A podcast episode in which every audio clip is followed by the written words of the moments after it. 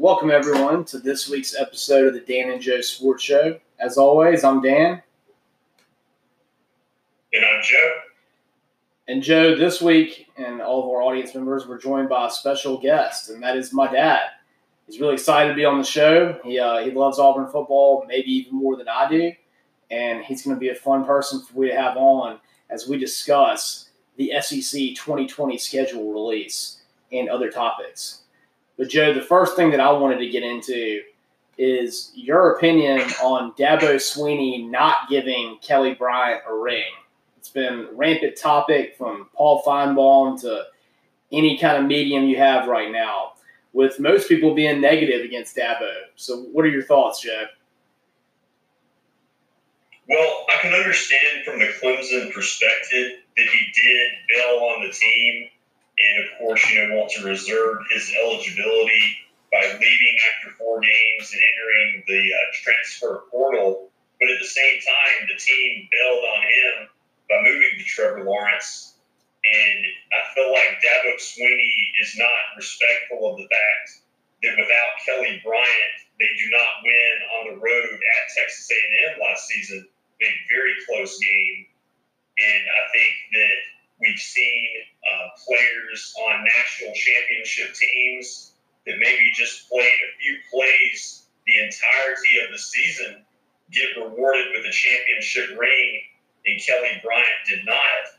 And then the last thing I'll say, I've seen it before in other sports, like Major League Baseball back in uh, 2011. There was a very awkward situation where uh, relief pitcher Darren Oliver started out the season with the St. Louis Cardinals and was traded to the Texas Rangers at the deadline. And then the two teams coincidentally faced off in the World Series, and the Rangers lost to the Cardinals, and the Cardinals still sent Darren Oliver a World Series championship ring. So, all that being said, I think that Kelly Bryant deserved a ring.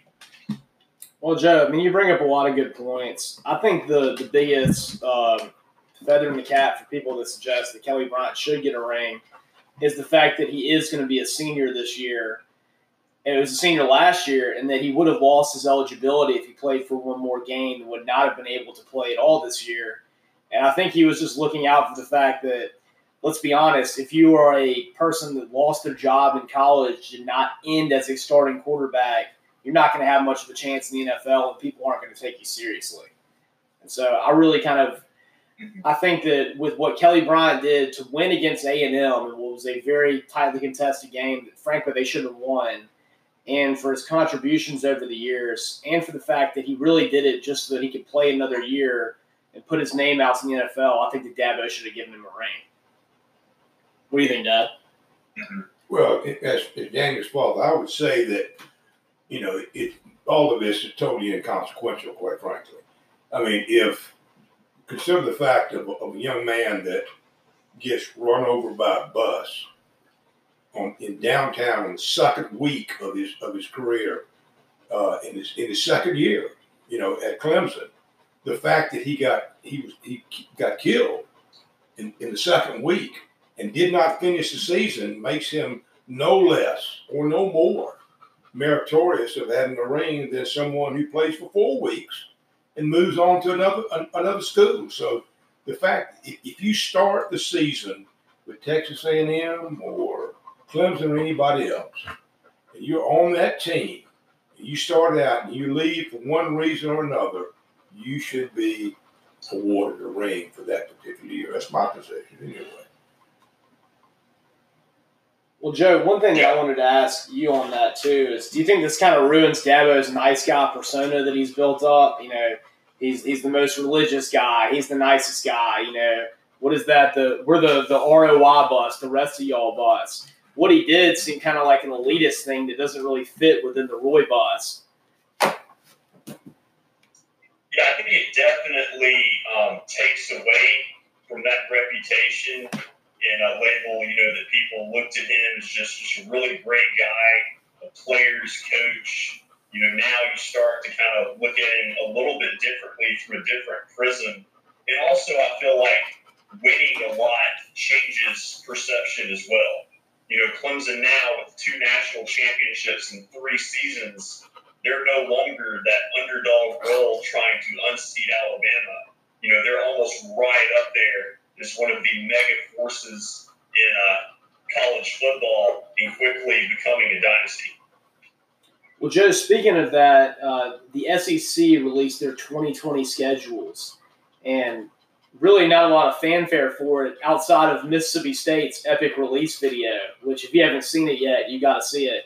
Uh, Dad, basically what Mississippi State did is they released a video that highlighted all the teams they're playing in 2020, and they had a joke for every single team.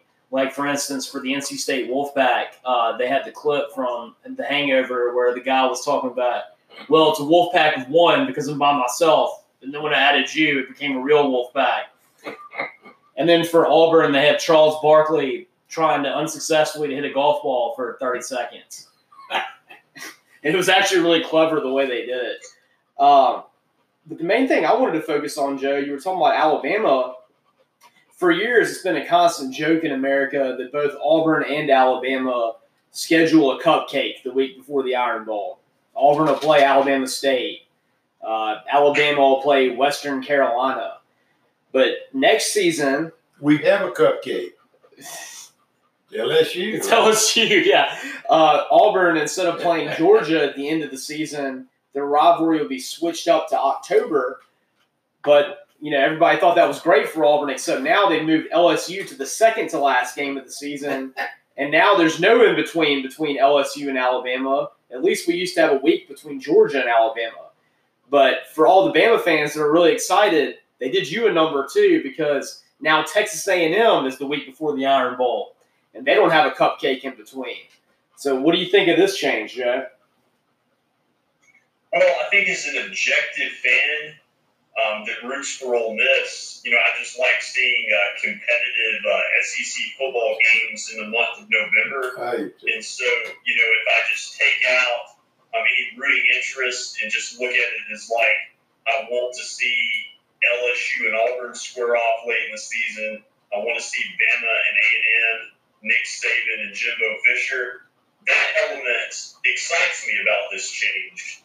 But then if you look at it, you know, as an Auburn or an Alabama fan, you're like, you know, in all fairness, um, it kind of sets them up for a backloaded schedule mm-hmm. where, you know, the really tough games are at the end of the season. Um, there's not a bye week to rest or a cupcake game uh, to prepare for the Iron Bowl. So not really sure if I like that if I'm an Alabama or um, an Auburn fan, and especially given the fact that um, Texas A&M, with their emergence, them and LSU are right up there as you know, arguably the second or third best teams in the SEC West right now. Yeah, I think that it's interesting. I think they kind of looked at where the SEC West points now, and I think they've looked at the fact that it seems like Auburn, Alabama, LSU, and A and M are kind of your top four teams in the SEC West, and probably will be for most years in the foreseeable future. And I think they did that to set up a lot of compelling fights for SEC West at the end of the season. Um, the one thing I do like about it as an Auburn fan is I hated playing Georgia at that time of the year. And I really hate playing LSU at the beginning of the year when you go to Baton Rouge and it's 112 degrees on the heat index. And so now, if we go to Baton Rouge, maybe we won't lose to them 10 times in a row, because we're not going to be dying of, of a heat overdose in uh, in Death Valley in September. Now we'll be playing them in November, and maybe it'll at least be in the 70s, and it'll be a little more tolerable. So I think that'll help out, and it'll also be a little little less hot in Auburn too. But I think that actually will ultimately be beneficial towards Auburn and maybe getting a few more wins in that series. Mm-hmm. Right. All right, Joe. Well, you were talking about Ole Miss. Uh, I think one of our former alums and someone that, that I used to know pretty well at Ole Miss had himself a pretty big game the other night. Why don't you tell us a little bit what Chad Kelly did? Well, Chad Kelly, I believe, rushed for 53 yards um, in their preseason game at Buffalo. Um, his uncle Jim Kelly's former house when he played in the NFL and uh, he threw for I think 123 yards. He was 13 for like 19, and so you know a pretty good game and he really didn't come into the game until in the second half. And you look at the Colts right now, once again, Chad Kelly has been granted a golden opportunity, a second, third, or fourth chance, if you will, in his football career, especially given the fact that Andrew Luck right now is dealing with an ankle injury. Really? And there are some question marks about whether he'll be ready for the start of the season. Jacoby Brissett right now is penciled in as the backup for Luck. And so you would think he would be the presumptive starter given the fact that he started games in the NFL.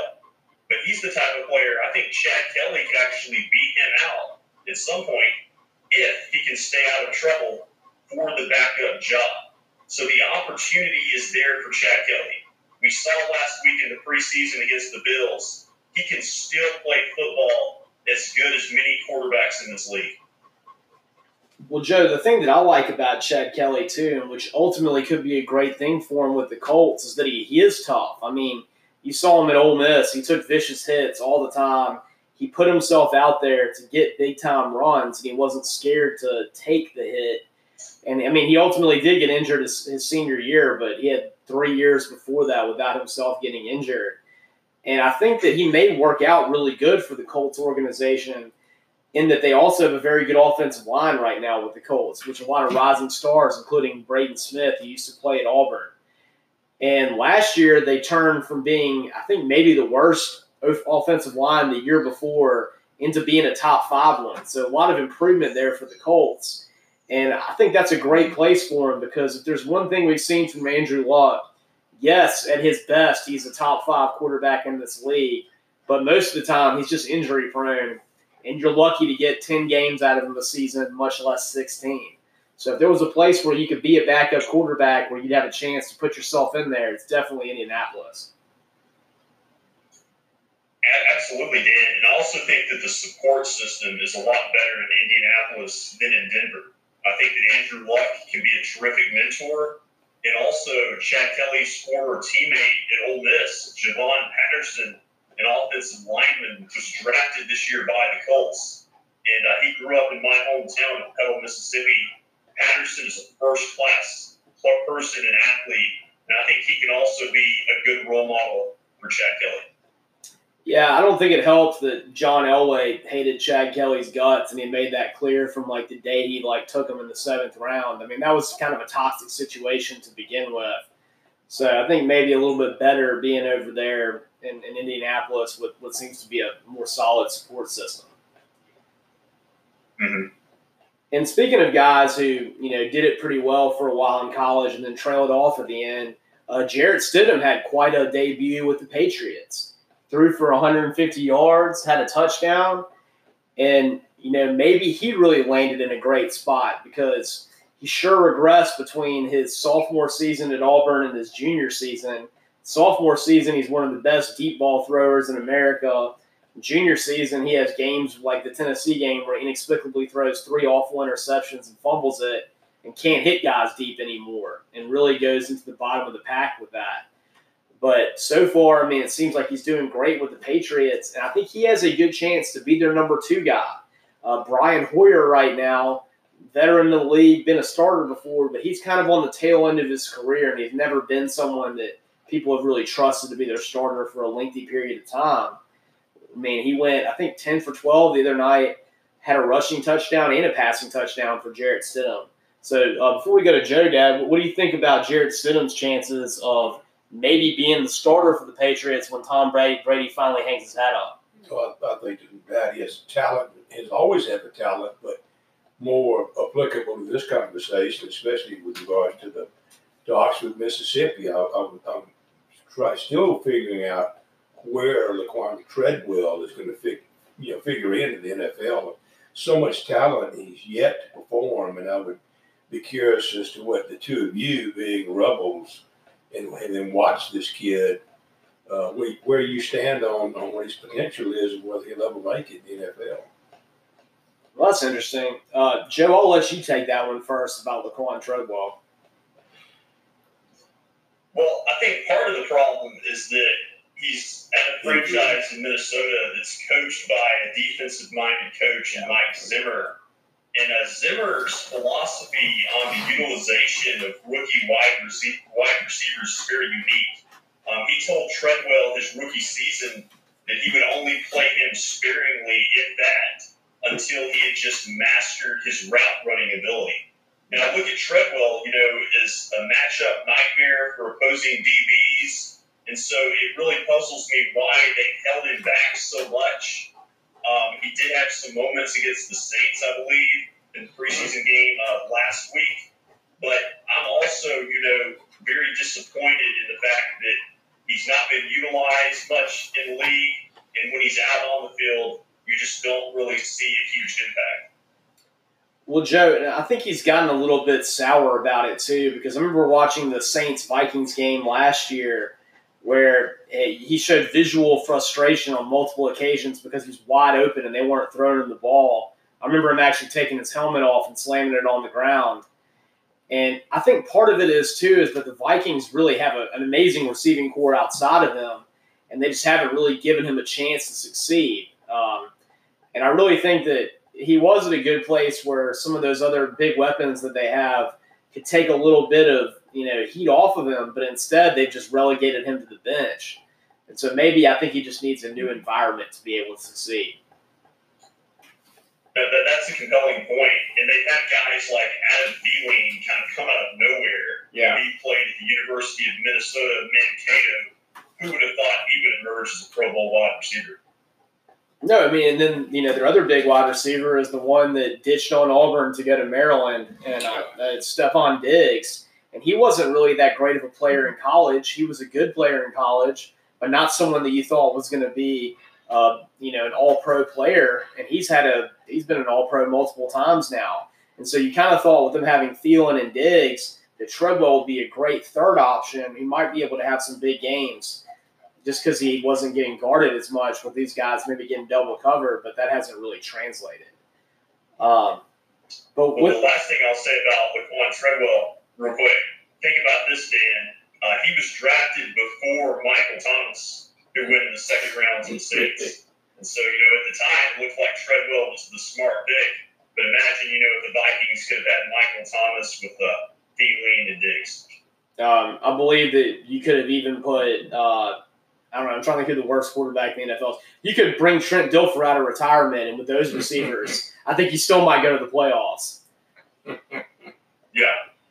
Um, but you know, back to Jarrett Stidham though, uh, I really think that with the Patriots support system they have, and with what they assuredly have in terms of mental training that Bill Belichick can give you, we've seen Jarrett Stidham at his best, and I think a lot of what happened with him last year at Auburn was mental. And I don't know that you can exactly explain it, but I know that when he wasn't engaged, he played some great football, and suddenly when he got engaged, his mind went the other way and he started playing bad. I'm not saying that it's his, you know, future wife or I guess current wife's fault, but I mean something went went went wrong there. But I think with the level that you could get the Patriots and the right coaching, maybe he could figure out what he mentally lost the season before. And you saw him when he's playing at his best. He's a guy that can be an NFL starter, I think. And so I hope that happens for him. Uh, I think he's got a great chance to be potentially a long term starter after Brady eventually hangs it up at some point in New England. Because you look at Belichick's track record the year that Brady was injured, plugging in Matt Cassel and winning 11 games. I referenced earlier they were able to still win Jacoby Brissett. And of course, Jimmy Garoppolo got a mega deal after you know showing us some good signs of uh, a good play when he was in New England. So I think that Bill Belichick could work wonders with uh, Jarrett Stidham. All right, Joe. Before we get to tonight's uh, locker room talk, last thing I wanted to ask you is, what do you think the Cowboys should do about Dak Prescott? You're already paying the max deal out to Ezekiel Elliott. You have Amari Cooper, who you have to make the decision. He's a free agent that you have to pay the money to. Dak Prescott, now that he's seen some of these big contracts that have gone out to quarterbacks, and maybe even the one that went to Michael Thomas, he's asking for a lot of money right now. I think he's asking for thirty million. Do you really think that Dak Prescott is worth that money? And should the Cowboys go ahead and say, hey, we have so much great players around you that maybe we'll just cut let you go if you don't want to work with us on the price? Well, it's difficult to say, Dan, because conventional wisdom, my first impulse would be that Dak Prescott is not worth that kind of money. But at the same time, it's so hard in the NFL to find a franchise quarterback. And I can see if they let him go, if they let him walk, the Cowboys franchise floundering in mediocrity, not making the playoffs, and never finding another option. I mean, we, I mean, we've seen so many teams uh, like the Arizona Cardinals since Kurt Warner retired just be stuck in irrelevance, trying to find a starting quarterback. And while Prescott is yet to take them to the Super Bowl, he has made them a, a pretty steady playoff contender. All right, well, Dad, I'll, I'll pose this one to you. Um, let's say that at the end of the year, they decide to go ahead and put the tag on Dak Prescott right now. And whoever the worst team in the league is, right now, let's just say it's the Dolphins, and that seems who it's pointing to. They got the number one overall pick. Would you go ahead and trade uh, Dak Prescott to him to get the number one pick and to get Tua? Because that would be there right now. And then you're saving a lot of money, too. You're getting rid of a lot of cap space. They might even have to pay you for some of it. And then you get to sign Tua for four years, pay him a quarter of what Dak Prescott would pay for, and you may ultimately get a better quarterback. Would you do it? Good question. I would say that, that Tua has has got a feel for uh, position of the ball, opportunity for to to throw a, uh, a receiver into into openness than any quarterback I've seen in my 50 years watching the game. Uh, I'm worried about his his health, though. I'm, I'm not sure he's sustainable. Zach Dak Prescott is is about as tough a quarterback you'll ever find. You not going to find him to be hurt very often. He is a winner. Um, so that'd be a good question, and that's why they that's why they pay the big bucks to these these uh, you know these, uh, these these player evaluators on, on, on the team. I, I don't know. I, I would I would if I had to to, to uh, bet the farm, I'd go I'd go with Tua. That's, that's what I think too. I think I would save money and get Tua, who ultimately would be a better player. Yeah, I think Tua. I think Tua's the bet. What do you think, Jeff? Well, I mean, Tua would be a great, you know, I think addition to a lot of NFL teams. Um, if they can save money and be able, you know, to afford Ezekiel Elliott, that's also, you know, part of the conversation too. And also Yeah. guys like Amari Cooper that are going to be on the books for bigger deals in coming seasons. I will say that the Cowboys defense is is really young and uber talented, and a lot of those guys are going to be looking for long term contracts. And so I guess if you could get to a, a as you know a cheaper option who could still be very effective and build around the defense, we did see the Seattle Seahawks with Russell West, Westbrook kind of follow that trend back when they won a Super Bowl and went to another one. They had you know a cheaper quarterback as their starter, and were definitely predicated on a shutdown defense. Yeah, great running game. Yeah. Yeah, I think so as well. Yeah. Well, Joe, let's uh let's switch to our locker room talk. And you know, one of the things that, that I saw this in, in college football postseason, you know, in this time of year, there's not a whole lot going on. You don't really have much to talk about, so you just got to talk about trash talking. And some of these things that I saw on ESPN were just hilarious. Uh, my favorite one though was, you know, Jim Harbaugh has made a big deal about every offseason taking Michigan to all these Michigan players to some interesting place. He'll take them to Rome. He'll take them to Yep. Dublin. He'll take them to, you know, I don't know, like Paris. So this offseason, apparently he's taking them to South Africa. And the Michigan uh, Twitter feed asked all of their Michigan faithful, they said, hey, are any uh, Wolverines fans, what are the best things to do and, and or where's the best place to go in Uh-huh. South Africa? And how close is it from the airport?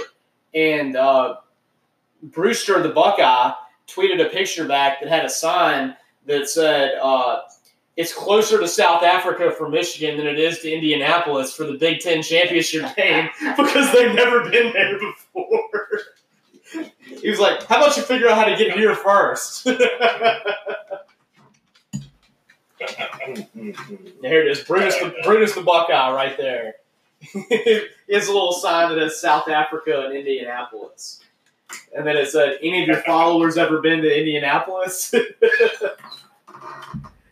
Yeah, Ohio State and Brutus, they definitely know uh, the roadmap to Indy. Uh, one I thought was really clever, Dan, another um, jab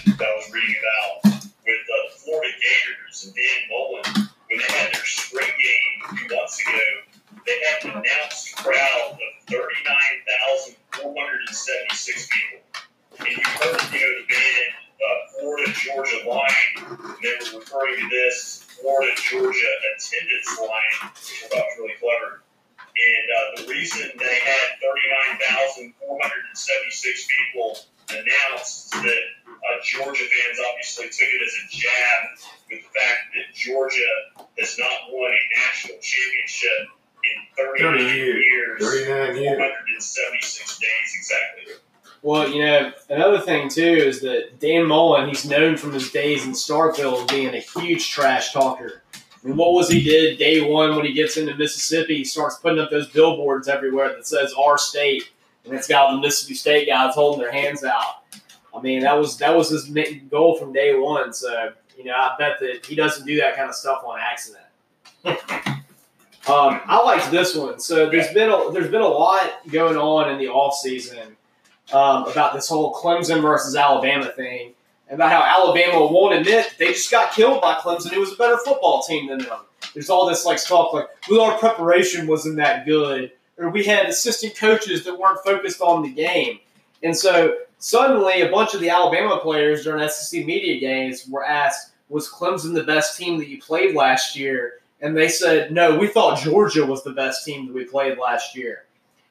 And what I thought was really funny is Justin Ross, who comes from Phenix City, Alabama, big time recruit that both Alabama and Auburn missed out on, went to Clemson. Of course, Justin Ross went off for I think 190 yards against Clemson last against Alabama last year in the championship game. And he said, in my opinion, Texas A&M was by far the best team we played last year. They were. they were. I mean, they're the only ones that, that, that were tied with them the whole season. Like that's an entirely, entirely truthful and accurate tweet. Whereas Dylan Moses, I mean, that's just willfully ignorant. The fact that anybody can say that Georgia was the toughest opponent for Alabama, I mean, we saw a national championship game. Yeah, I, think we saw it. We we know the best was. Um, Joe, another one that I saw that was really good. Uh, you know, going back to Jim Harbaugh, a lot's uh, said about how Harbaugh is way too ingrained in old school style football, and even when he has a playmaker like Shea Patterson, who is a fantastic player, he still is a three yards in a cloud of dust, you know, guy. And he doesn't throw it. He doesn't ever do anything interesting or really have creative play calling. And apparently, the first day of spring practice, somebody flew a banner over Michigan's practice that said, "Hey Jim, this is God. It's okay to pass on first down. Let's try it." Well, I mean, you expect this season that Michigan's going to be throwing the ball around a lot more with Yeah. Shea Patterson in year two and with a new offensive coordinator that's going to try to run an offense that was similar to what Patterson ran in Oxford. But definitely, I think that, you know, if you reference uh, that banner um, that flew over practice, Michigan and Harbaugh, they'll definitely need to change uh, their philosophy on play calling. That's good, Joe. You got about one more? Um, that, that's all I had was the uh, Florida Georgia attendance line. Okay. Well, the last one that I really liked is apparently uh, Dabo didn't want to reward all of his older players at ACC Media Days. And although Trevor Lawrence, of course, was the star of the national championship game and everybody wanted to see him at Media Days, he didn't invite him. So one of their offensive linemen, uh, who actually was, was black and not white, uh, put on put on the blonde wig and actually starred as uh, Trevor Lawrence at the SEC Media Days. You're going to show the picture right there, Dad. and he, he took questions as Trevor Lawrence for everybody that wanted him there. Uh, I saw that. I like that too. yeah.